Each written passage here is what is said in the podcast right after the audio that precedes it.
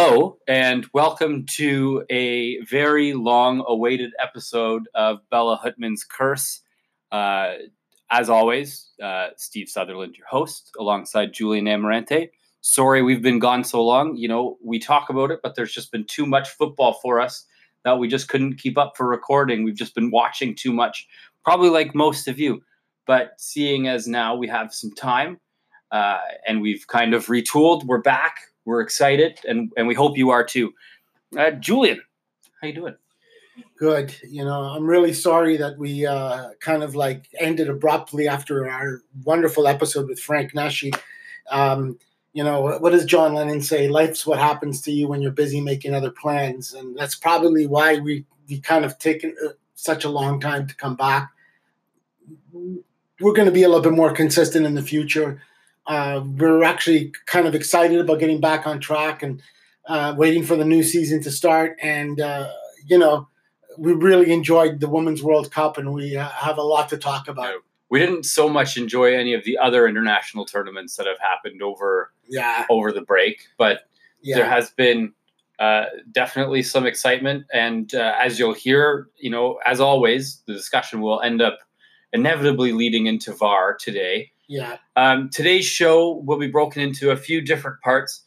Uh, where we're going to start with today is on our um, just d- different things. Uh, I will probably end up starting uh, with reviews of, well, how the seasons went, how the international tournaments went, and what our opinions are. And, and then we'll get into discussing maybe players of the year, teams of the year, what are just general feelings. Uh, and as always, we would love your feedback. Agree with us, disagree with us. Either way, you're welcome to do both. Um, Julian. Yeah, I just I have a quick question for you. Um, it's been you know we've been talking about this over the summer, but we really never really got a chance to kind of get to the heart of it, especially over this last month. And I wanted to ask you: Do you think there's just too much football? Well, we've discussed this. I think I don't know if there's too much football. I don't think there can ever be too much football. Good answer. But I FIFA didn't schedule things well, I think. And I think yeah. Megan Rapinoe really got to the heart of this before the World Cup final for the women. Or, you know, why would you schedule it's a World Cup final, whether it's men's or women's, like that is no other football should be played on that day. Yeah. And I think that was the really big mistake. So when you say too much football, I, that type of situation, I would agree with you. Um, but how I could watch football from seven in the morning until 12 at night. So I, I, I tend to agree with you. I would just add though, there was a time, you know, um, I would say not too long ago, maybe about 10 years ago, where you know football was just starting to come online into North America. The markets were coming, and there, there was a there wasn't as much as there is now, and I think that that kind of made it you know um, a little bit more intriguing. You know the the storylines. I I feel now that there is a glut, and I, I'm not so concerned about the consumption because there is a if people start watching, I think that actually be a good thing. Uh, I think the, there needs to be a bit of a contraction in terms of the amount of people that kind of like have just kind of gone online. However, I am concerned that players, the demands is just too much on players. So I think my question would be then is it that there's a question of too much access right now, or do you think players are playing too much? Because these tournaments were still happening regularly 10 years ago but maybe there has been an expansion in terms of preseason football that gets played. I'll, I'll, I'll give you that. But really, a lot of these tournaments were still happening to maybe not the same regularity that we have now. Specific, the Copa America has happened well, very often, but the fact that there's just much more access to much more football uh, in North America. For me, the correlation seems to have come with the expansion, the uh, financial expansion of football has come with also the amount of football you could view. I remember a time here in Canada where the only so- uh, football we would get was on Saturday mornings with this thing called Soccer Saturday. It was about a two and a half, sometimes three hour program. It started around nine o'clock in the morning, and we would never get a full match. We would always get extended highlights, and then there would be like a review of all the, the leagues of Europe, and there would be like you know like some it was all all feeds from England. And I remember with the Italian league, we used to have to get up early uh, on Sunday mornings and go to the Caruso Club in Sudbury, and there would be only about 10 of us, and everybody would be there with a copy of their Gazzetta dello Sport, and there'd be long polemics. And I watched it go from there to, you know, like where you can only watch matches on satellite, then to more matches, and so on, and so on, and so on, and so on. And now, to me, it seems like everywhere you look now, there's football. I mean, for the for the avid football fan, this is a fantastic development. But I also remember a time when, you know, less is you know sometimes less is more and it kind of you know created a great deal more of intrigue uh, i think that you know uh, uh, we run the risk of becoming blasé about things and i think that this is this is to me what what scares me about football is it, it's kind of a unique thing and in North America now, I, I I I feel that we're kind of at a tipping point, and that it just might become a little bit too homogenized. But you know, that's just me bitching and complaining. You know, I want everything to be like it was when I was five years old. So, you know, but we can't have that. Uh, uh, uh you know, uh, things evolve, things change, right? So that's the only that's my only point really. And I, I, my concern is that just the you know this correlation, like I said, between financial corruption. I know that's probably a strong thing to say, but it does. To me, I think that you know uh, the financial uh, inclusion and explosion in, in, football really, really, really uh, has, uh, you know, kind of created a, a, kind of certain kind of homogeneity. But, you know, like again, that's nostalgia, and nostalgia makes good Stalinists out of us all. So. So let's turn to, I guess, the first uh, segment of the program today. Um, any major thoughts on anything that happened across Europe in the leagues um, when they wrapped up? Anything that stood out to you? Anything surprising? Not surprising? No, I mean, no real surprises. I mean, everybody who won their respective league championships are people that we pretty much expected to win. Um, there was no real surprises, nothing that really stood out and grabbed you. I think for me, I kind of narrowed it down onto to three things. I, I think that it was great to have watched this league championship and the and the premiership. Sorry, I mean this this battle between Liverpool and Man City. That was to me the highlight. Just to watch these two teams completely chase each other right down to almost the last day. Uh, you know, culminating with that that incredible goal by um, uh, Kompany in that match, which was fantastic. I, I, I think you have to give an honorable mention to Ajax. They, to me, were the real surprise this year, and they not only were they a, a surprise, they were a pleasant surprise. It was lovely to watch the kind of football that they brought to the table, and of course, the inauguration of the Canadian Premier League. I think these were the these were the three things. Other other than that, you know, there was really not that you know nothing was really eventful in the sense that it kind of took me by surprise. So, with the Premiership, do you think this was maybe one of the most exciting finish, if not like what we're twenty? How many years now? Twenty two. No, I, yeah, I mean, you get. How can you forget the before just before I turned the Premiership? You know, on that last kick of the game when Arsenal won the championship over Liverpool. I think that was 88, 89. Uh, that was that. I mean, but I mean, I, I, it was one of the most exciting ones I think in, in, a long time, and interesting to see the kind of changing styles. Although I think there have been better seasons. So you also have that Manchester, the two Manchester teams where Aguero wins the, the league on the last kick, kick of, the season, season, as well. And or and when the year when uh, uh, Blackburn Rovers won the Premiership, well, that was a fantastic. Leicester. Yeah, Leicester's championship. I mean, but it was, it was, it was I mean, it'll. I think people will remember it for this, you know, battle between Man City and and Liverpool, and I, I think that's notable. I think it'll be smart to note too that about I think there were about two or three months left in the season, and you said Liverpool was going to end up choking because City was back by a fair few points. Well, and they caught them, but I thought they that I, I, Man City caught Liverpool, which I, I I'm happy to say I predicted, but I actually thought they would have surpassed them, and they didn't. And you know, hats off to Liverpool for just you know continuously pushing City to the limits. You know, and in many ways, you know, Man City pushing Liverpool to the limits too, right? So I think that that, that goes down as, as a fantastic thing. Yeah. I mean, brutal final, right? I mean, the Champions League final was among one of the worst finals, maybe the worst final I've ever seen. Well, two coaches that you expect a much different style of play from, Yeah. who come out almost timid. Very timid. I mean, the only other final I can think of that was that, that was as pathetic was the 1990 World Cup final between uh, uh, West Germany and uh, and and Argentina, which ended one nil.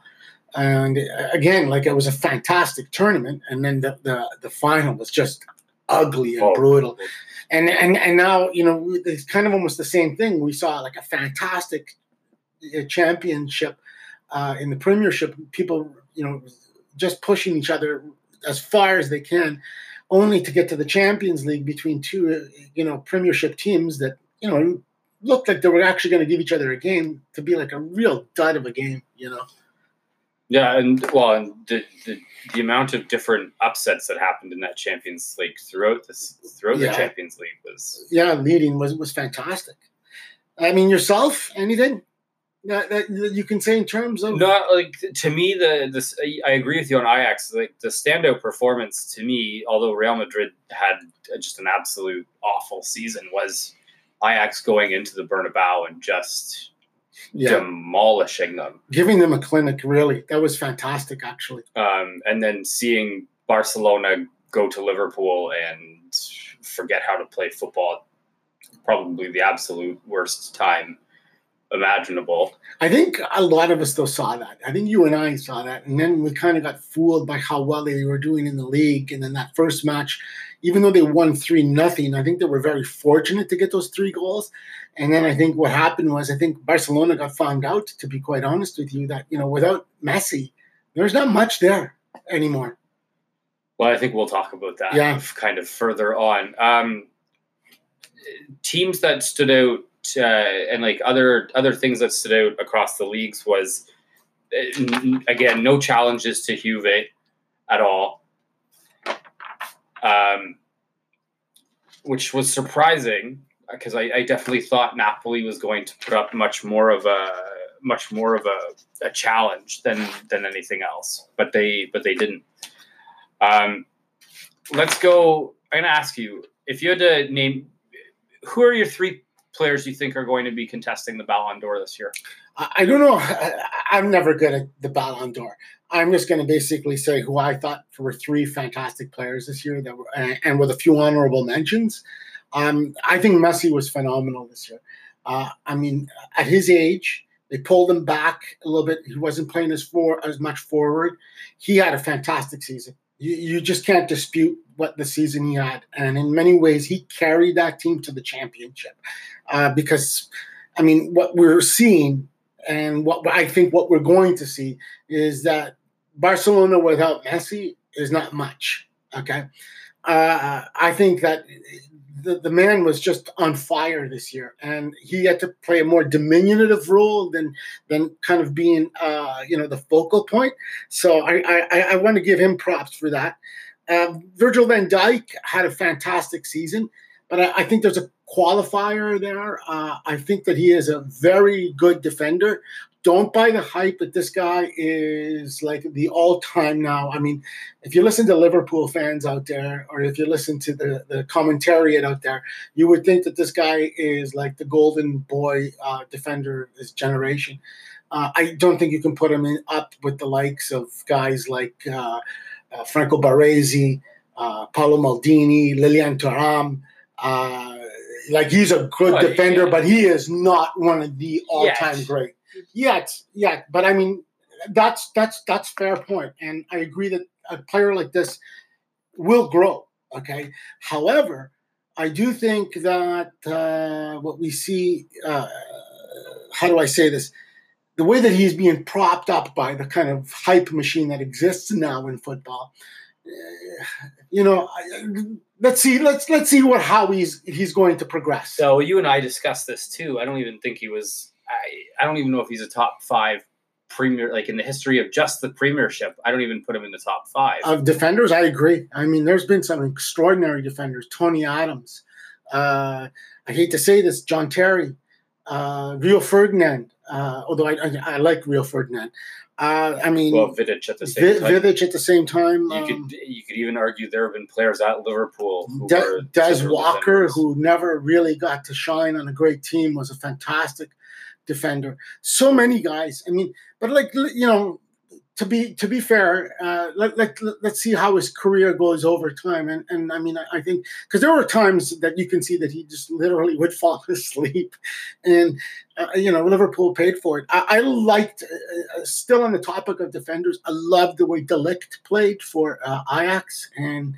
Uh, I, I think there's a lot of great expectations and great hopes um, for him. We'll we'll see what happens, the, of course. The two of them are the starting center backs for the Yeah. Dutch national team, too. Yeah. So it So- could be a resurgence of Dutch football. Except this time it'll be more on the uh, more tighter on the defense rather than the emphasis being on attacking. Uh, I, I- I'd like to say a few honorable mentions of some players. Um, for me, uh, I, I loved watching Ross Barkley play for Chelsea this year. I think that that guy is one of the consummate footballers. Uh, He I- wasn't for a long for time. a long time he wasn't, but this year he had a great year, and I hope that he continues on that upward upward climb. Uh, I really enjoyed watching him play this I year. I think he could learn. Like, I, I neither of us are are big fans of Frank Lampard, but No. in terms of midfielders in the Premiership era that can score goals, there's Frank Lampard and there's everybody else. well, you know, I, you know, we can talk about this at some point in the future, but I, I think that Chelsea's in for a real sad awakening this year. I don't think Frank Lamp, and I worry about uh, uh, uh, uh, Barkley because of this, because I don't think Frank Lampard is the kind of coach to take a player like that to the next level. Uh, I also I also want to give a, a, a great shout out to the young Juventus striker Moise Kean. Uh, this guy was scoring goals at will, and he is he's under twenty one. And uh, I, I I hope Juventus utilize him and don't do what they've done to so many players and make them atrophy on the bench. Uh, the last person I want to make a, a was uh, the fullback for the U.S. national uh, women's national team, um, Crystal Dunn. I thought I thought she had a fantastic World Cup. I thought she was one of the best players on the pitch in that whole tournament. So those are the players that really surprised me. How about you, Steve? I, I agree with mostly everybody that you've pointed out. Um, a couple other mentions: Bernardo Silva at Yeah. City to me was, was. City's best player all season. Um, he was the player of the the Nations League semifinals and, and finals. Um, I think he had a, a wonderful season. Uh, I don't think you can discredit the work that Megan Rapinoe has put in uh, coming call. back. She's done her ACL what twice, and Yeah. was still able to come back, win the Golden Boot. Uh, although the Americans ran up the score against the Thailand team, but we don't need to get into that just yet. Um, but those would be the two people that I like. You could talk about. Uh, well, there are so many other players, but I think I think those ones are the are the real standouts to me this season. We could talk about Sadio Mane. I think was was better than he was last year. Yeah. Um, Again, you know, we're just so people who are listening know these are our personal favorites as opposed to you know kind of like being objective. you know, we Yeah. can't. you you know, we, we try to be objective and say who is the best player this season. I mean, we're just kind of going from our personal views and our, our, our observations this Well, year. and for those of you who know us, the fact that Julian's picked a Juve player and I've picked a City player, or, or, or a Liverpool player yeah, too. is Yeah. um, We're, we're, we're, we're, learning. Yeah, we're We're we're, learning. we're growing. Yeah. we're growing. Uh, any teams in general that stood out to you this year? Uh, yeah, the well, the obvious one is going to be Man City. I mean, these guys like have lost how many games in two years? Like three in the season. They just they look- when they get moving, they're like a machine. There's something really special to watch about them. But again, it speaks to the kind of financial power. I mean, a team like this would would not exist if Man City did not have the deep pockets that they have. Well, I would I would hesitate to give them as much credit as you might, um, looking at the level of opposition that they had to face to uh, to win the trophies versus teams in the past have have had to have had to beat. Yeah. Well, it's going to get interesting this year because I think that the Premiership is going to be a lot tighter. So, I mean, if they do it again this year, this has got to go down as one of the greatest teams ever, in my opinion. Uh, regardless of the fact that they have, you know, this like unbelievable uh, stash of cash that comes from, uh, you know, a corrupt regime. You know, I, I still think they need to win in Europe. I know that you aren't fully on board with that one, but I, I, I do think that, that pedigree is important. Yes, I, I do think that that is really important. I think it would help to cement Guardiola as uh, a better coach if indeed he could win a European championship with a team other than that very classic Barcelona side that he did so well with. I mean, I, I would also throw uh, Ajax into the equation yep. as a surprise. I think we would agree there. Uh, the Americans, uh, the women's national team from the United States, uh, was just proved to us that these guys are like wow. Like, I mean, two World Cups in a row, the fourth World Cup. Uh, what is it? They, they haven't lost a match in something 25 like or 26 games or games something or like something like that. So they, I mean, they've also they also have to get that mention. But my personal favorite this year was Atalanta of Bergamo in Italy. Fantastic, this little small provincial club that has been perennial. You know, uh, a team that would drop from Serie A to Serie B, go back up, back down, He's now in the Champions League this year, and they don't have to play the qualifying match. So, very, very that that was that was the real bright spot for me. I'll agree with your teams. I'll add one more. Um, Wolves, I think, have yeah, an absolutely cool. fantastic season. Uh, I hope they make some signings for for this season. Yeah. To uh, continue an upward trend and possibly be one of those teams to break the the mold of the top six uh, in England. Steve, who's your manager of the year? Uh, the manager that seems that the club loved to hate. He won them a trophy, a European trophy, and they still fired him. But that seems very typical of Abramovich. Uh, I thought Sarri made that team play well above how good they actually are. I couldn't agree with you more. Honestly, I uh, that team was a team, in my opinion, that I picked to finish like seventh place this year, and instead they they they made it to the League Cup final. Okay, they finished third place and they won the Europa Cup, and yet they still had this hatred for Maurizio Sarri. I mean, you know, that, he was not a, a, coach that could adapt and so on, but he was incredible. I mean, you also got to throw, in my, my opinion, you got to throw Klopp and Guardiola in there for what they did. Um, Erik Ten Hag at, at, yeah. uh, at Ajax, I think the same thing. I would also, uh, I the name escapes me, but uh, I would actually pick the women, the Dutch women's coach. Oh, she was smart in that final. Yeah, like, brilliant tactics. They got they got beat by what well you think is a bad call. I we'll, we'll talk about that later. I say yeah. it's the right call. We'll talk about that later. Either way, I, would like to throw in Rafa Benitez. Rafa Benitez saved uh, Newcastle. Uh, the only reason Newcastle is still in the Premiership is because of Rafa Benitez and they won't be next year then. Yeah, I, I, I agree. Uh, disappointments. Well, let's start with teams. Okay. Oh God, this is easy. Yeah. Well, for me, I'm gonna I, look. Your I, club, my, my club, club, Milan, disappointed the daylights out of me this year. Uh, Inter was another disappointment. United, disappointment. Uh, FC Franco, I enjoyed that, that that that they were a disappointment. PSG, I enjoyed that they were another disappointment. But the biggest disappointment for me this year was to play the second leg of the Copa Libertadores in the uh, uh, Bernabeu. I think that that was that that that was an absolute act of heresy. The South American tournament being played in Europe, you know, this is brutal. I would add, uh, in terms of disappointing teams, a team that we thought was going to stay up at the start of the season. Uh, I was supremely disappointed with Fulham. Uh, I thought Fulham should have done better. I don't like not win any trophies or anything, but they definitely should not have been relegated uh, as easily as they were. Um, managers, anybody management wise? Uh, disappointment. Yeah. Son, uh, well, Gattuso. Uh, Gattuso, as my as my as my friend Prospero calls him, he's uh, he's a pan and salami guy, which basically means he's a bread and salami guy. I mean, he can, but he's he's not he's not a good. And uh, it was a real disappointment for me this year with Sean Dyche. I mean, Burnley didn't do well, and he always had this propensity to blame the referees uh, and blame something external, you know.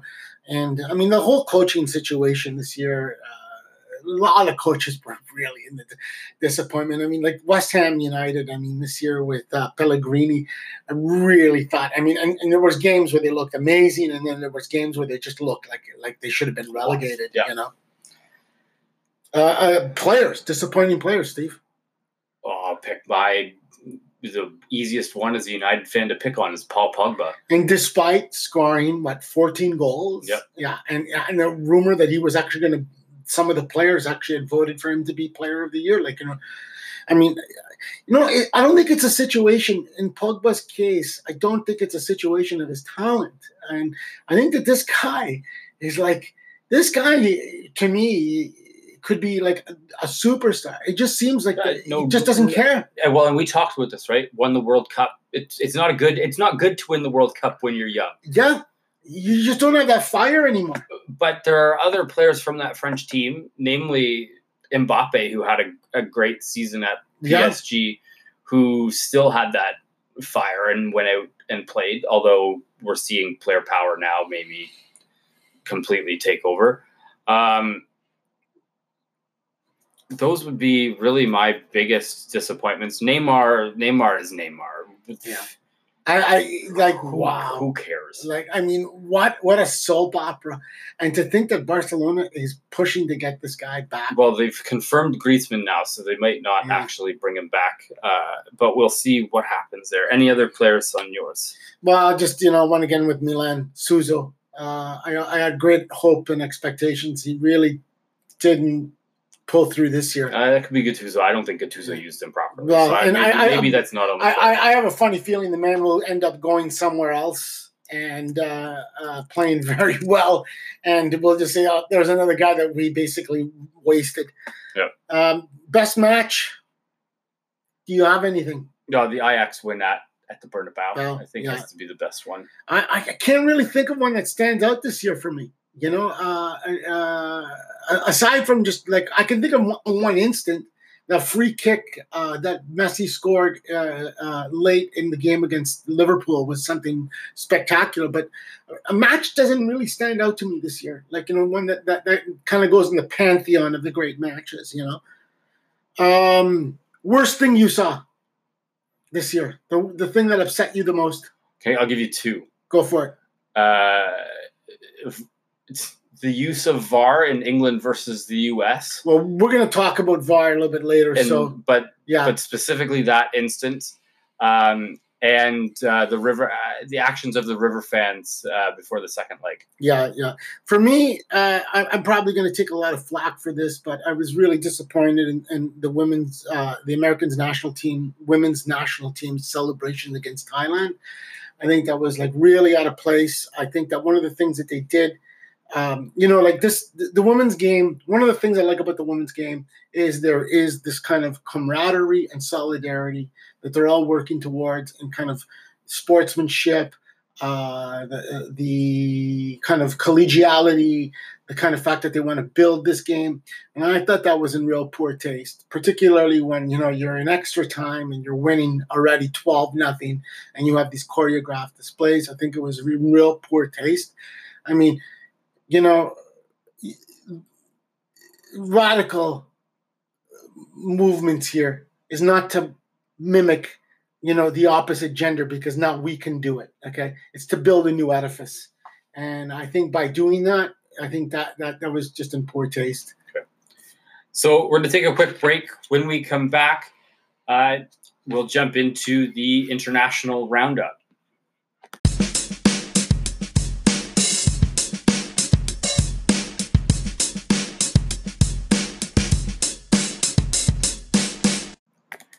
And we are back. We're going to jump into our international roundup, and we will start with probably the best soccer, like the best football tournament we have seen. You say 1990, I say 1994. I don't think we have much of a debate there. Well, yeah, no. I, for me, I, this has uh, been one of the best. Well, I think that the last great World Cup was 1986. They've all been pretty shitty after that. Uh, there's been there's been great moments and great matches within the World Cup, but I think the last great World Cup was 1986. Uh, I think Italia 1990 was phenomenal right up until the final. However, I think that this tournament, the Women's uh, World Cup, was the best tournament of the last 30 years. Uh, I, no doubt for me. I enjoyed every match. I enjoyed so much about this. The caliber, the quality. I mean, you know, the there's, there's, there's a lot of controversies. I mean, the Cameroonian women's team. I mean, uh, I'm not going to sit here and, and pass judgment. I can understand why they they, they uh, had the reaction that they had. Um, yeah, there, there there there was a gap, you know, in the field. But what was great about it, there was easily, I would say, eight or nine teams that could have won that tournament. Um, I mean, the game has come. Uh, the women's the women's game, particularly at the international level, has come a long way, and it's going to basically go a long way. And I think we're going to start seeing a lot more professional leagues. And but I also the, the sad part to that is I think you're going to see the kind of discrepancy in the development of of football based on the wealth of the North versus the poverty of the South. And I don't think you'll see like you know African nations develop uh, as well. Their players will be poached, I think, for these professional leagues in, in France and, and in England uh, and in the US. But I guess that's just a necessary evil now. I'm really looking forward to seeing how how the league uh, at the club level um, football uh, w- uh, for women will grow. But that to me was a fantastic tournament. You know, uh, the only thing was Canada. Well, it was terrible. Yeah. Um, but I'm gonna wait to really get into that because I want to make the correlation between how the men's team did not perform at The Gold, the Gold Cup. Cup. What do you think of the of the Women's World Cup? Uh, like I said, I enjoyed it. Um, I think the joke we made throughout the whole time is we only ever saw the stretcher come out what once before the final. The final, th- there was that really nasty clash of heads where that where the both of them were practically knocked out. My count. Well, my father came up with the count. He watched every match. He said three times he saw the stretcher come on. And that was when uh, that poor young woman broke her arm in uh, the Canadian game. It was a Dutch woman, right? Um, the semifinal where the Swedish woman uh, uh, Got knocked got out. knocked out, and then in the final. Okay. Otherwise, it was like just unbelievable. Like you know, Get up and get on Yeah. with it. I mean, they had their diving issues. I mean, you know, Alex Morgan uh, uh, looked like you know the, uh, a, a diver. That's a VAR discussion that we'll yeah. have afterwards. But uh, um, you know, I think that this is. I, I- I think that it was just, and, and I hope they don't pick up these bad habits of diving. Um, but um, you know, it, it, it, was- it was a great tournament. I really enjoyed it, and I, I- wish football we played more in, in- in, that kind of spirit. Any standout performers not in the American? Like you've you've mentioned Crystal Dunn. I've mentioned Megan Rapinoe. Um, we Well, can probably the- talk about Lavelle in the American midfield as well. The yeah, But- the, the, the French, the French squad, to me, they got hosed. The English squad got hosed. We'll talk about this later, but they had players in the, the French squad, the French forward attacking line, but especially their their deep line midfielder uh, Henry. Yeah. my goodness, like that was some some fantastic football by the by, by the forwards. Uh, I can't remember their, their names at the moment. But They I escape me. think Tine and uh, Le Sommer. There's some just some exquisite football, and the same the same with the the English the English uh, uh, White was Yeah? Ellen White. Yeah. yeah, fantastic. Like what? Like they talk about somebody who had the smell of the net. You know, I mean, could like you know just push it. Uh, there was some real bright spots in the Canadian squad, except we just couldn't score goals. Uh, um, I mean, the the keeper from Chile, my goodness like in in what in what match would you find a keeper that gets player of the match that allows three goals? I mean, think about that for a second. That's how incredible she was. No, if we're going to talk about keepers, the Dutch keeper in the final Oh, is the only God. reason the Dutch were even remotely. And and it's to, as long as they were. I, I agree. Same with their striker, the, yeah, uh, Miedema. yeah. Oh, The, the the move that there was the one move we were watching that game. she sent half the team. She sent five five uh, uh, uh, American players one way, and was clear uh, only to have a last gasp defender just uh, stop in front of her blast. That that woman looked like she had the ball tied to her ankles at times. It was fantastic. Yeah, it was a yeah, like I said, very enjoyable tournament. Were there issues? There, there always are at, Yeah. at these tournaments. Uh, but all of these things grow. Things get better. Yeah, well, well, well yeah. I mean, let's hope so. Uh, uh, we're, we're still leading up to the discussion about VAR, but nonetheless, Copa America. Well, I'm gonna let me let me go to Canada. Let's do the Canadian thing first. Okay, The Canadian women couldn't score. At all. The Canadian men could not defend. Yeah, This is a coaching issue. Herdman is an attacking coach, and I think the Canadian women were missing that. yeah. Um, they did look much better defensively than they ever Well, have. I, I really, if you looked at their performances against uh, uh, the Dutch and the uh, who, who uh, the Swedes, right? Defensively, they were solid, very solid, but they had no shots on goal. You can't win if you don't shoot on net. And uh, here we have Christine Sinclair, like you know, like one of the all-time great footballers, period.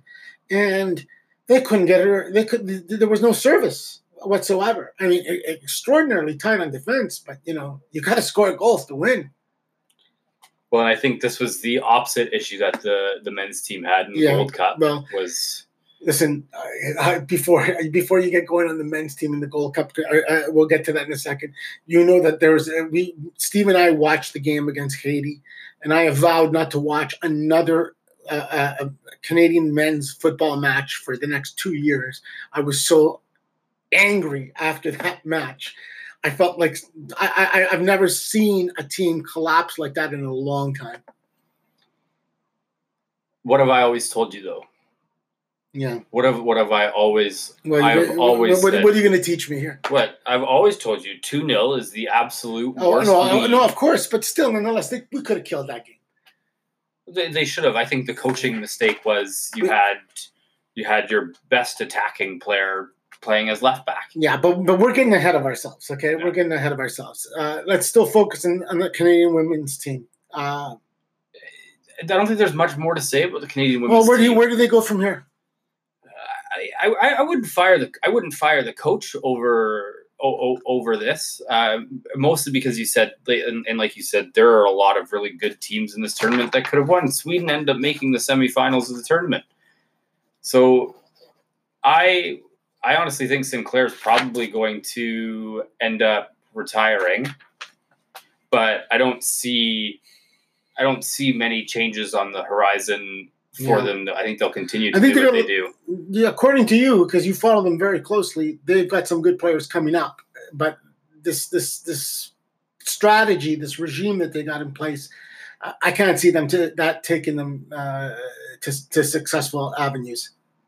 You no, know, this is the team that did win the Olympic bronze, right? Right, So yeah. like there should they should have been more successful. Yeah. Uh, they looked going into the tournament like they were going to be more successful, um, and they just weren't. But again, they played against like a semifinalist, knocked them out. In their group was the, the Dutch, who were a fi- who were the finalists. So I'm not sure we can be too too frustrated with where Yeah. where they ended up finishing. Other than the fact was they weren't shoot like the shots weren't there and the, the ball wasn't going in the net. And and you know what happens when you're chasing a record too, right? Yeah. Sinclair was also just not having luck in front of the net.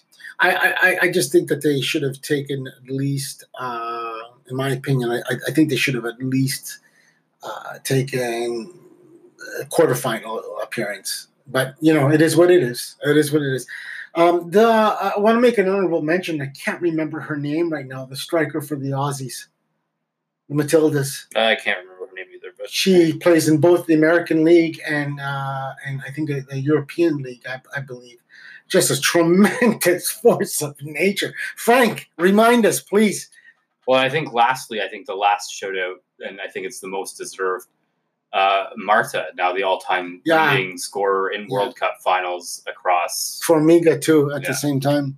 So I, I think that's uh, I think that's really important to recognize Marta's contributions to the World Cup as she most likely retires after this tournament as Yeah. well.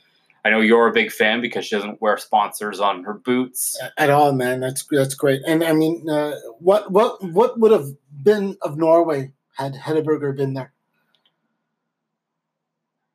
I don't know much different to be to be Uh, completely honest. There was you. some, you know, in that game against England, even though England won quite comfortably, I, I think that had she been in that match, that, that that could have swung the other way. There was a lot of opportunities that could have really Yeah, changed you the changed it, but the the ball has to fall to her feet Yeah, too, right? yeah. So So let's move on. the Gold Cup. No, the one before that. Let's go to the Gold Cup at the end. Well, well, we got two two more. To me, I want to talk about the Copa America because this will be brief. so this is either the worst tournament I think I've ever seen. Period. pure garbage. I've never seen professional footballers more disinterested in playing football than in that tournament. It was absolutely, I mean, the whole thing from the quality of play to the ref, the officiating, to the behavior of players, to the behavior of fans. It was like just, I mean, it was atrocious. I, like there were it was times it was just unwatchable. And wow, has South American football taken a nosedive in the last couple of years? The trends that have basically, uh, you know, been in Europe uh, have have not moved over, and it's hilarious because those who are basically starting these trends, people like Bielsa, uh, uh, Pochettino, uh, you know, it's unbelievable that the influence of South America on on European football, yet they have not. They they, they look like they're going through a very very stagnant phase. Yep. Uh, I wasn't surprised that Brazil won. Brazil tends to win the Copa when it is played at home. Yeah. So uh, no problems there. Uh, I know we're going to have a, a, a much more fleshed out VAR discussion in our our third segment, but I do think it needs to be brought up now with the Copa America based on what happened in that semifinal between Argentina and Brazil. Well, the, the, I mean, let's hold off because there's so much to say, and, and I think we got to kind of keep our, our, our, our guns loaded for when we get into this question of VAR. Uh, this is going to be, I think, a perpetual discussion throughout the year. Uh, I, I don't think they're going to get it right. Uh, Like, I mean, VAR in in in, in the Copa America, I think the commentary when it comes to VAR shows the real limitations of VAR. And I would even go so far to say that the Women's World Cup did the same. Yeah, I think that's there. There are arguments to be made on on both sides. Um, Oh yeah. however, yeah. I mean, I, I, I, I well, but go ahead. I go think the most interesting story, the the most interesting story that came out of this was Suarez missing the penalty that probably would have taken Uruguay probably all the way to the final at that point. Uh, they were the best team, which is not saying much um, in regards to this tournament because there were no really good standout teams. But the fact that he missed the penalty uh, was kind of a what goes around comes around moment. Uh, a lot Yeah. of people relating it to the fact of what happened uh, with his uh, with his handball on the line against Ghana in in that World Cup. But again, overall, terrible tournament. The fact that the Uruguay team could not win for Tabarez, I think, is the most disappointing thing uh, out there. And I think you and I have discussed that. Uh, any other comments about the, the Copa? no, it was brutal, Okay, Gold Cup. brutal. I have nothing to say. Yeah, brutal, absolutely brutal. Whoop de doo. Mexico and the United States in the final And again. Mexico wins 1 0. Yeah, I mean, what? I mean, really? I mean, do something with this tournament, okay? I mean, like, first of all, do don't put Mexico on one on one bracket and, and and the United States on another bracket, okay? Uh, I don't know. I- invite better competition. It would be nice maybe if Japan came here and won the damn tournament. Uh, you know, just to shake things up. I mean, I, I don't know what to say because like the, the gulf between the wealthy countries, uh, the wealthy footballing nations against the, the small ones like Curacao. Uh, I mean, it was great to watch Haiti and, and Jamaica go, uh, you know, uh, push those teams as far as they could. But for crying out loud, I mean, this was about as exciting as uh, breaking pieces of styrofoam off. You know what I mean? Uh, uh, It's like you, I could have sat there with like that bubble pop Yeah, wrap was- and and the only match that was of any consequence and was actually quite exciting was the biggest disappointment, and that was the quarterfinal that we watched together between Haiti and and uh, Yep. and and the United and United uh, and, and Canada. I mean, honest to good God, I mean, they got to do something with, with, with, with this because it, it's just brutal. I mean, uh, I remember when Canada won in 2000. Um, you had invited uh, Colombia and Ecuador, and that was a fantastic tournament. I mean, it actually changed the complexion of things because you know Mexico and the United States had helped their game, and Canada was well coached. Holger Osieck, they had some really decent players, and they ended up winning the damn thing. Um, like the point I'm trying to make is, this could be a good tournament. It's just that the management of this is like, I mean, it's just garbage. Um, next up, uh, Nations League. There were the Nation League semifinal and final. Uh, Portugal uh, winning it at home, which I don't think was much surprise to just about anybody. Although we thought the English was going to do better against the uh, against the Dutch, and the Dutch went to the went to the final and it didn't really seem to do much of anything. Well, I mean, um, that final to me showed Portugal's quality.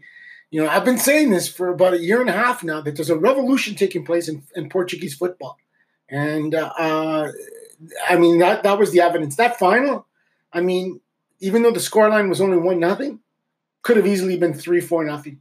Okay, Portugal really Portugal's quality was much better than what than what the, the Dutch had. Uh, I think the Dutch had their chances, though. I think your, I think your distaste for Dutch football might be showing a little Well, bit. it's but- it, in, in this current formation, yeah, but I mean, I think there's a lot of people who would agree with me who are a lot smarter about football than I am, and uh, I mean, they looked very good, and and I and I and I think that I think that Portugal uh, will be a, a team to watch during the next Euro, uh, and I wouldn't be surprised if they actually you know repeated as champions.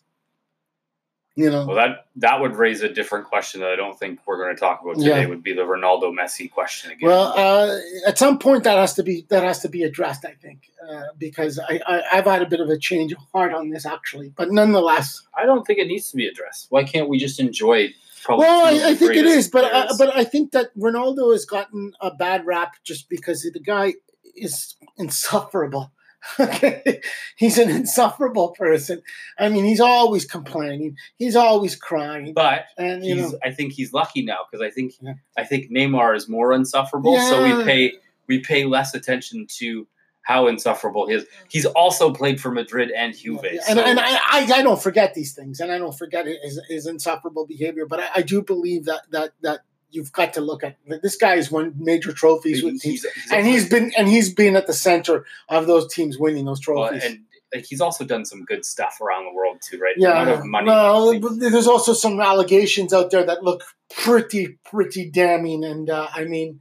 If that, if, if indeed those those those uh, allegations Well- are true, uh, to me it just basically throws everything that he's done in the garbage.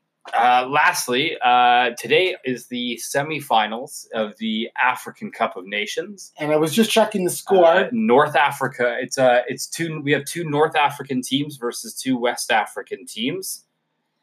Uh, Julian, you said you're checking the scores. It's nil nil in the 70th minute between Senegal and Tunisia. And uh, Algeria and Nigeria don't play until this evening.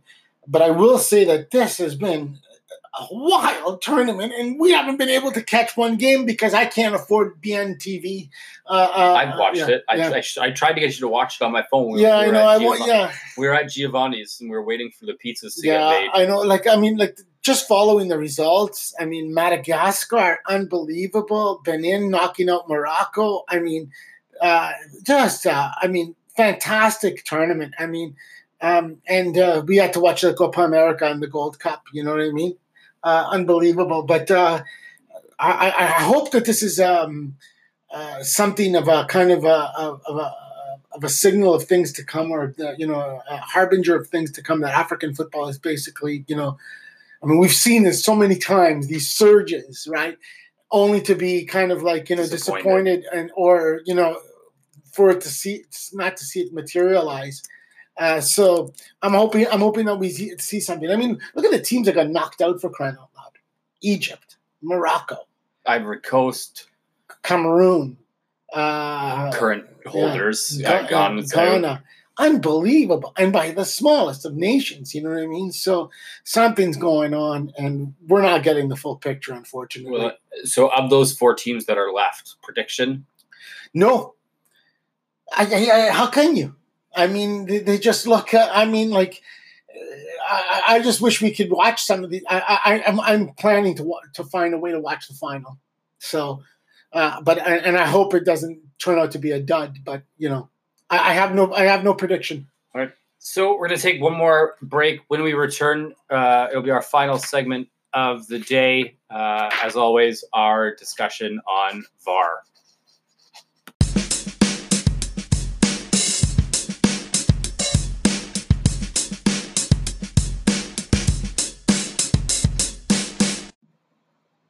Hey everyone, we're back. Um, this will probably be the first of many discussions on VAR because I don't think there's going to be anything conclusive. Um, you know, I, I just want to start off by saying my position on this is I went from being a real skeptic, then to going, yeah, this is going to work, to going back to being very skeptical, to going back to, oh yeah, this is going to work, to going back to the point now of saying, you know what, something has to change. And uh, the way I see it, I just want to say that if you're really interested, I can't remember which one, but uh, on the Guardian podcast, there was perhaps one of the best discussions I've heard on VAR. I'm at the position now, Steve, where, as far as I'm concerned, uh, VAR technology should only exist, okay, for goal line technology, okay, and reviewing handballs. And that's it. Uh, this offside, if they're going to keep it, they have to change the rule for offside. The fact that, uh, you know, your nose is beyond the line, or an arm, or a shoulder, or even one leg for that matter, okay, I think is an absolute travesty. So I'm going to clarify a couple things. So arm and shoulder do not. You can have one arm. You can have. These are non-playing surfaces. Yeah. They can be beyond yeah, but right. if your your upper body is across the line, they consider that you've got momentum. Yeah, which I think is ridiculous. So, but but you're right, I, and I don't think that's an issue to me. I don't know if that's an issue of VAR or just that the rule is outdated uh, that's, that's, point. That's just not fair. I mean, it is VAR because I mean, what we're seeing now is that VAR basically is like the British, uh, uh, the English got hosed, the French uh, were given a, a, a, you know the free kick that Rapinoe scored on was non-existent. Okay. Uh, the French and, had their opportunities yeah. and no, no, of course, but this is it, right? When you know, I, I, mean, that's that to me is the corollary to this. Is that at the end of the day, sometimes you're going to have to beat the referee and you're going to have to beat the technology. Okay, that's just the way the game is. But if indeed they begin to rewrite these rules, okay, because th- that's what it's actually revealing is that the rules of football are completely not congruent with the technology. Okay, uh, let's take a few a few examples. The offside rule. Okay, the offside rule for me is if your body is even, and even if there's a part of you that's just beyond. Okay, I don't think that's offside. Even if it's a leg, if, if part of your body is even, and that's where they got to go because you know what I'll tell you this: if you see in cricket, the VAR there is spaces even in between the frames. Okay, the the, the camera lies. The camera lies because everybody. I mean, if you when you slow down, you're going to find all problems. The second thing, the, the penalty in in the in the game against the United uh, the final. Okay, if you look at VAR, VAR should have. This woman has her foot up high. There's no doubt, but she's on the ball already and you see more Alex Morgan already feigning the dive as she's going into the ball. So, you know, VAR right there should have changed everything. Uh, Jonathan Wilson, the last example, had a fantastic example when he talked about the, the, the, the Brazil Argentina final, in which uh, Brazil went down and got a penalty, okay, where Sergio Aguero was basically dumped over by uh, Dani Alves. Da- Dani Alves, okay? and that you know with the VAR technology, right? With the VAR technology, that should have been called a penalty in the box against Brazil, and of course, then you know Argentina would have had the opportunity to score on a penalty, and had they scored, the whole complexion of the game would have changed. So I mean, I, I, I don't know what the answer is, but I do know that it's not working. Yeah, so I think I, I like that you brought up Brazil versus Argentina because I'm I'm of the opinion that there well we know that there were issues when that game started that the VAR cameras weren't working at the time. Yeah, I mean whether or not there was any type of we, we, we know fascists interfere. Yeah, yeah, but like I mean, we can. I mean, I, I don't think it's it's wise to start pointing to conspiracy theories, but I mean, there's room there's room for shall we say uh, fidgety. Okay. Well, I think I, I, think something that that came out of that discussion uh, on the Guardian podcast was was the right thing. Is that uh, in order to make VAR more transparent, which is what VAR is there to do, is to make decisions more transparent. All transcripts after games needs to be released. Well, I, I couldn't agree with you more. I would even not just the transcripts, but the audio. I mean, there has to be now, like you know, the audio between the VAR people and the referee when the, the VAR people say something to the referee and say, look into this, and the referee has the right to th- turn it over, that's got to be released at some point. But then again, like everything is after the fact. You take away from the spontane- spontaneity of the game. In the in the Women's World Cup, how often did we see things like goals delayed? And and never mind the discrepancies. Look look at the Americans run. Okay, Spain. There was two goals in there that should have never happened. Okay, like uh, uh, that was that was a, a, poor use of VAR.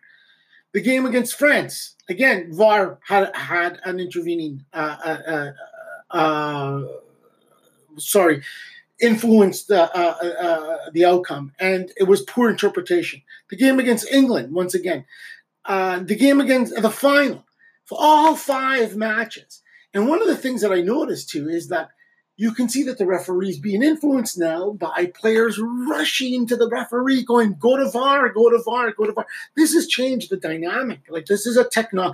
People who thought that this technology would be neutral were foolish and naive. Well, I don't think that's changed anything, though. Because well, uh, before, before VAR, players would go to the referee surround like some. But no, but players but, but, but, but the yeah, they, should have surrounded, but there's no technology. Technology here is, is not is no is not value free. Well, and the referee is not supposed to review it unless the people in the VAR box are telling them to. Well, I, I, which adds a whole layer of, of officiating. You know, I, used to hear a great line when, from the time I was a kid when I played football, and you know, used and look, I mean, hey, I'll be the first to tell you. I mean, there's been stories of teams fixing matches like you wouldn't believe. Okay, especially in Italian football, and especially by the hallowed Juventus. Okay, like this isn't speculation; this is fact. Okay, but I used to hear it all the time. With the with the officials, the best thing you can do is hope to break even. And sometimes you have to beat the official. And I just think that I would rather have the human element control it than some apparently uh, value neutral uh, uh, free uh, technology, which it does not exist. All technology is, is, not neutral. And then if anybody thought that this would change that, it, it's unbelievable. For me, goal line technology, you know, you take take for example England uh, against Germany in uh, what was it, 20, uh, 2010. I mean, uh, uh, in uh, in 20, 2002, Fernando Morientes' cross that apparently was called out against Korea. You know, that's where VAR is fantastic. Anything beyond that, it, it, it, it's gone too far. Like the absurdity over handballs now, okay, uh, is completely crazy. I mean, it's so inconsistent that's a handball, but this is not a handball. I mean, you know, the rule is if your arms are flaying and the ball hits it, you know, and then there's then there's the whole idea, uh, which has now been abolished, ball to hand, hand to ball, and then this other rule that nobody basically followed for the last 40 years and has been brought back in that the goaltender has to stay on the line and if they move, and of course VAR is watching all of this. I mean, this this this this, this is the, the way that this technology has been introduced is is really yeah, it's going to take a, at least a decade before they get this right. It's it's rarely been applied with the, the keeper situation that you're you're bringing up, so I'm not I'm not quick to. What do you mean rarely? It was it was applied throughout the whole damn tournament. but it, it doesn't apply just to the keeper. So you're you're you're missing the second half of the rule. No, um, that, you're missing my point. The point is that they've applied the technology to the rule, and the rule is is is, is not up to date. That's fine. I would agree. Like, but I've I've not I've never disagreed with you on that. Is that the rules need to be updated? Yeah, and I don't think that's going to solve the problem. I don't think that's a panacea either. And I, and I, I think it would make it better. I, I do I do I, think it would make I, it better. I, don't know if it would make it better or if it would make it worse. What it's done is it's changed the the the, the, uh, the nature of the game, and I don't think it's changed the nature of the game for the better. I think it's changed the nature of the game for the for for the worst. And and I think that a lot of people are going to find themselves being. Uh, uh, uh, they're going to find themselves being very disappointed because from time and time again you're going you're going to see it. I mean, like look at where was the use of VAR or could have the use of VAR been there in uh, not last year's Champions League final, but the previous one when Sergio Ramos basically breaks. Uh, uh, yeah, I know what you're talking about. Uh, oh my God, I can't Mo remember. Salah. Mo Salah's shoulder. Yeah. You know what I mean? And I mean, and, and is that how it's supposed to be used, or is that just stuff like this? I mean, should it be used for off the ball incidents? Should it be used to review every everything? This is this is really uh, I mean, this is something. Look, I'm, I'm not against games evolving and sports evolving, and I'm sure that this has to evolve at some point, and that there will be the, the advent of this kind of technology. But it is surely done in the worst way imaginable. And I mean, I, the, the blame on this rests on FIFA for just kind of saying, "Here, here, do it, use it." You know, there needs to be like wholesale renovations in the rules and even in training of officials. Well, you know my opinion on the training of officials. Yeah, but I think this is this is the underlying point that this would be the conclusion I make. Is there's already a great deal of cynicism in football over referees, and I think that this is a dangerous dangerous territory. Okay, this is when you know the authority of of the referee and the authority that exists within football begins to lose legitimacy. Okay. And I think that when, you know, I think that every time in a match, if you keep pointing to the, the mistakes that the referees are going to make, man, you're going to find dozens. Okay. And that, and I, I don't, and I think that that actually takes away from actually watching the game on its merit. And I think that this will just exacerbate a problem that already exists and create an even further degree of, uh, of, uh, of, uh, shall we say, uh, um, cynicism and at the same time sectarianism because it goes back to my club my club my club and not not about this the game the game the game. I i look to it as situations that var could have made for the better in the past. So you brought up Morientes' cross against korea. I would argue the world cup final between Spain and the Netherlands. Yeah, but I, but, but but like I mean that's that's history and that happened. I mean you can make the same argument for Roberto's missed penalty. Maybe he should have been able to take it over because the Brazilian keeper moves off the line before he takes it over, and VAR would have corrected that. I mean those results are in the books. That that's what happens. Sometimes you know that's the thing, game about football. Football is not a meritocracy. Okay, things are going to go wrong and you're going to be on the losing end sometimes of you know and some players are going to be on injustice out yeah, of injustice. well, all i'm saying is there if there's an opportunity to even minimally improve those situations then and there is. to, goal line technology and handballs.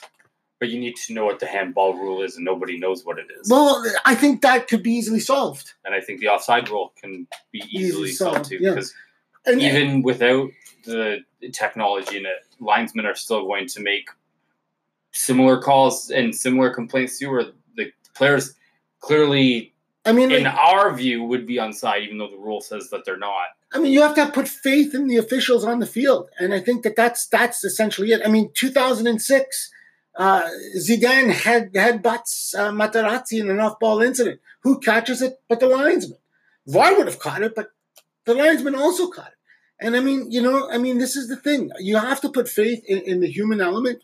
And again, I'm not against the evolution, and I think that this can be used, but this has to be used in a much more.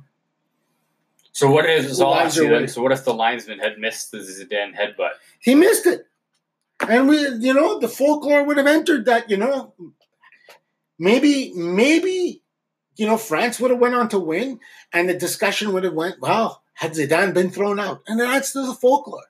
You know, it's not an either or thing. You know, you, you can't go back and turn back history. It just basically is what it is. You, you know, this is the thing. Football fans have to kind of get past this idea of the, the, the massive injustices that exist with the referees. And if had it been this guy, this would have been this. And had it have been this guy, this guy but not. You know, it doesn't matter. The games take lives of their own, personalities of their own, and trajectories of trajectories of their own, and they should be appreciated for that. That's my opinion.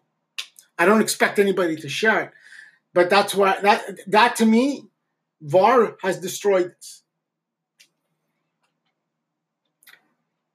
I I, I understand what you're saying. To me, I think the reason VAR has been introduced is because referees have not done themselves any favors. Uh, training has for for referees has not followed the pace of the game. Um, the the only the only reason I can see this is that the game definitely has become faster. Okay, players have become more athletic. They've become they're they're they're, they're faster. They're uh, uh, I mean all, all all the cliches apply, and yeah, that does escape the, the referee's attention. But I'd rather put faith in the five officials that are on the field. You know, and uh, there are much more safeguards. And and, and and if I would use VAR, it would be at, at, at its most minimal use of, like I said, those those three those three areas: uh, goal line technology, or you know, like basically boundary technology if it's out of bounds and something like that happens, handballs, and uh, of course offsides. Oh, and I would actually uh, maybe on off the ball incidents, you red, know? or red card a bold. I mean, but, but like this is yeah. I mean, I don't know because there's been there's been so many times that we saw tackles from behind, even in even in the Women's World Cup final, where the player got the ball entirely, and there wasn't even a card given. Do you know what I mean, or a foul given? I mean, what are we gonna? We're gonna review everything. No, so I've always I've always believed in turning it into a challenge system in the same way that it exists in American football or in hockey, where that's interesting. Maybe, maybe you lose a substitution yeah. If your challenge is incorrect, you lose a sub. Something is, I mean, I think we can all agree that in its current format, it is not working. You know? No, it's it's not. Whether or not it's the referees ignoring the VAR box or the VAR box. Who well, knows? I mean, I, I, think that the referees are kind of caught in. in, in well, the camera technology, yeah. like you've said, I think the biggest thing is that the technology can't tell the full truth. Yeah, and I think what happens is they're caught between a rock and a hard place because then all of a sudden, you know, once the video footage is there, they have to basically, you know, and you know that they're going to be roasted, and they know that they're going to be roasted, and there's so much pressure, so they're going to call things, you know, they're, they're going to lean certain ways in certain scenarios that are not always going to provide the just outcome and and particularly, I mean, I I think of like you know uh, that that call, you know, which basically went back to this technical rule, which is to me the rule is open to so much interpretation about what a high foot is and when contact is made and so on and so on and so on and so forth. To me, that was negligible, and then all of a sudden, bang, they're giving a penalty. You know, I mean, uh, I, I don't know. I mean, the, all I want to say is go back. I, I, will I will post it on uh, on the, the Pena and on the page. The um, podcast on the Guardian was an extraordinary six to eight minute discussion with with Jonathan Wilson, and I think that he had come up with one of the best best uh, ideas uh, or best interpretations and criticism of VAR that I've I've seen I've heard yet. So but I'm sure we will be revisiting this uh, in a time in and time out. Cool.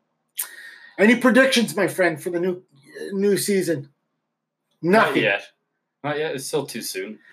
I have. Uh, I, I will say, any transfers that have surprised you? Nothing. I was surprised that uh, Atletico paid 114 million for Joao Felix, but you knew that he was going to get paid that money. I'm surprised he went there. I think it's the right place to go. Though. I think it's the great place to go for him to go, uh, and and I hope he flourishes. You know, uh, Griezmann ending up at Barcelona, although that's going to turn into a whole mess. Like Atletico yeah, wants to sue Barcelona over Well, that, that meddling and that'll be one of my my predictions this year. Is I don't think that Barcelona is going to win the championship. I think we're going to see Barcelona fall dramatically this year. Real Madrid looks really good. Well, I mean, they they've spent the money, but I don't I don't think Barcelona uh, has the players anymore. Uh, I don't think Liverpool is going to repeat uh, the, the performance that we saw this year. Uh, I don't think Juventus is going to win the Champions League despite breaking the bank this year. They haven't broke the bank. Well, they, they, they, All the players they brought in Well, are like on a free at this point. but they basically have like I mean, if they had three teams, they would finish first, second, and third in, in Serie A. Okay. Um, what else? I I I, I, I see uh, the playoffs in the MLS being absolutely fantastic. There's so many good teams in the Yeah, MLS right yeah. now. LAFC is just a step above everybody. So else. far, yeah. like just Yeah. big time, big time ahead. But I mean, uh, that's that's just preliminary uh, predictions. I mean, I, I don't see anything else big happening. I mean, uh, I I think that. Oh, I will say this. I think that that kind of group of seven. Uh, uh, or or five to seven teams in the Premiership will expand to ten this year. I think it's six, but Yeah, uh, I don't know who's going to break it. It'll be it'll be one of Leicester, West Ham, Everton, or Wolves. I think will be Hmm. those will be the four teams that will challenge to get into that group. and I'm hoping Watford will be there again this year. And uh, you know, I'm, I'm hoping that you know we'll see other teams. Right? You know, it's great to see the team from Sheffield back in the Premiership. Uh, even if it is for one year. Even but- yeah, even exactly. But you know, I mean, it would be great to have them both back. But you know, th- that's fantastic. So Oh, Villa's back too, which I know is Yeah. is is good, and I know you're just waiting on Forest now. That's all your well, I'm waiting for Leeds and Forest to come back. Yeah. it would be nice. But but Nottingham Forest is like in crisis. I think at this point. I hope I hope they hire Roy Keane. just just just for the soap opera that that, that will become for Roy Keane. Everything for Roy Keane is shit. That's it. Or have Yeah. Solskjaer should hire Roy Keane to come and work with him. Fuck it. Oh my god. There'll be a, can you imagine that there there'll be corpses on the field? I would pay money to watch Roy Keane in like Or- a cage fight with Paul Pogba. Well, I, I, I, I, I that would be like the best. Like you know what they did, like uh, the Sunderland, uh, um, uh, so the doc, yeah, yeah, the Sunderland uh, reality doc, whatever. They should have one for you know. They should bring uh, Roy Keane in as as an assistant coach in, in Manchester United and give us like a full season of episodes. That would be amazing. That guy wouldn't. I, I bet you Roy Keane wouldn't make it to November. Couldn't- He, I, I actually think he would beat Paul Pogba up. Oh no, he probably would, or uh, uh, and among a few others too. Yeah, but it, it, it's going to be a good year, and I'm looking forward to it. Yeah. Um. Oh, should we leave them with a a, a question? Things Yeah. things to post on the group, like who who was your player of the year or whatever. Uh, yeah, that would be great. Yeah, give us your your player, player of the year, worst player. Give us your thoughts. Just your thoughts, disappointments, surprises, you know, and try not to be try not to be sectarian about this. You know, just don't don't pick your team. That goes to you Juventus supporters out there. Yeah. Uh, lastly, we are going to uh, wish a happy retirement to uh, Mr. Robot himself, uh, Peter Crouch. Uh, retired uh, about three days ago at the age of 38. Uh, 100 Premier League goals to his name, played in two different World Cups. Um, I loved Peter Crouch, even though he never played for my club. But Yeah, uh, Stu's a gentleman, yeah, gentleman all the way, man. looking forward to I, I look forward to having him as someone as a pundit because I think he'll he'll bring a very interesting perspective uh, into whatever team that he signs into. Uh, and then we also want to say we're very sorry to hear that uh, James Sharman and uh, has left Sportsnet. Uh, he was definitely the much better pair out of uh, him and Kristian Jack, so we will definitely miss hearing uh, hearing those guys. Uh, That's gonna be a void. in- The in fact- Sportsnet. Yeah, the fact that Sportsnet lost uh, the rights to show the Well, so did TSN. There's no there's no Premiership on TV this year. Wow, I did not know that. That's why you gotta you gotta okay. So we're gonna plug this, even though they're not paying us to plug them. Uh, DAZN, the Well, let's stop. Let's not plug anything. Not yet. Listen, we're not we're not we're not we're not uh, uh, beneath plugging things, but we believe we should be play, paid if we're going to be bugging plugging. if you do want to watch the Premiership, though, you're gonna have to pay for it. It's twenty bucks a month. Uh, yeah, look for look for the app on uh, whatever devices you have. I think I'm going to start going to Ottawa Fury matches. You complained about where their stadium was, though. But it's an awful, it's an ugly stadium. That's what it really it is an me. ugly stadium. the ugliest stadium in the They have a world. Whole Foods next to it, Exactly. but So, it's it's placed where it should be. yeah, At, at least the Ottawa in the heart of the this- city. At least Ottawa got Yeah. something right. But I'll tell you something, right? If indeed that was a big, big, big sporting franchise, they would knock that stadium down in a heartbeat and build it up in some suburb, godforsaken, soul-sucking suburb outside of uh, uh, outside of Ottawa.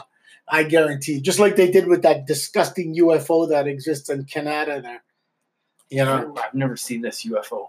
the the, the, Oh, the Canadian Tire Center. Are you talking about the Senators play? Yeah, but they call it. The, it was used to be the Corel Center, and now it's the Canadian Tire Center. Or and- yes, Yeah, something yeah, along Can those lines. yeah, why don't they just call it? You know, why don't they just turn it into a bingo? You know what I mean? That would be the best thing that they could do to that that building, or take the wrecking ball to it. You know what I mean? Anyways, we will see you again. Well, we'll be back. We'll record our next pod on August seventeenth, and it'll probably be released shortly thereafter. In the meantime, uh, follow us on Twitter. Try to move from our little pena to the page. I'll be posting a lot more, and I'll be more consistent as things begin uh, uh, move after this pod. Uh, sorry about you know the, our shall we say just lack of presence. You know uh, our absence. You know things got busy, and uh, but we're going to try to do this uh, uh, more regularly. August 11th is the first week of the Premiership. Uh, the game to watch, the first game of the season to watch that week will be Frank Lampard versus Ole Gunnar Solskjaer, Chelsea versus United, in the battle to see which manager gets fired first. That is all for us. We will see you, uh, as Julian said, August 17th. Take care.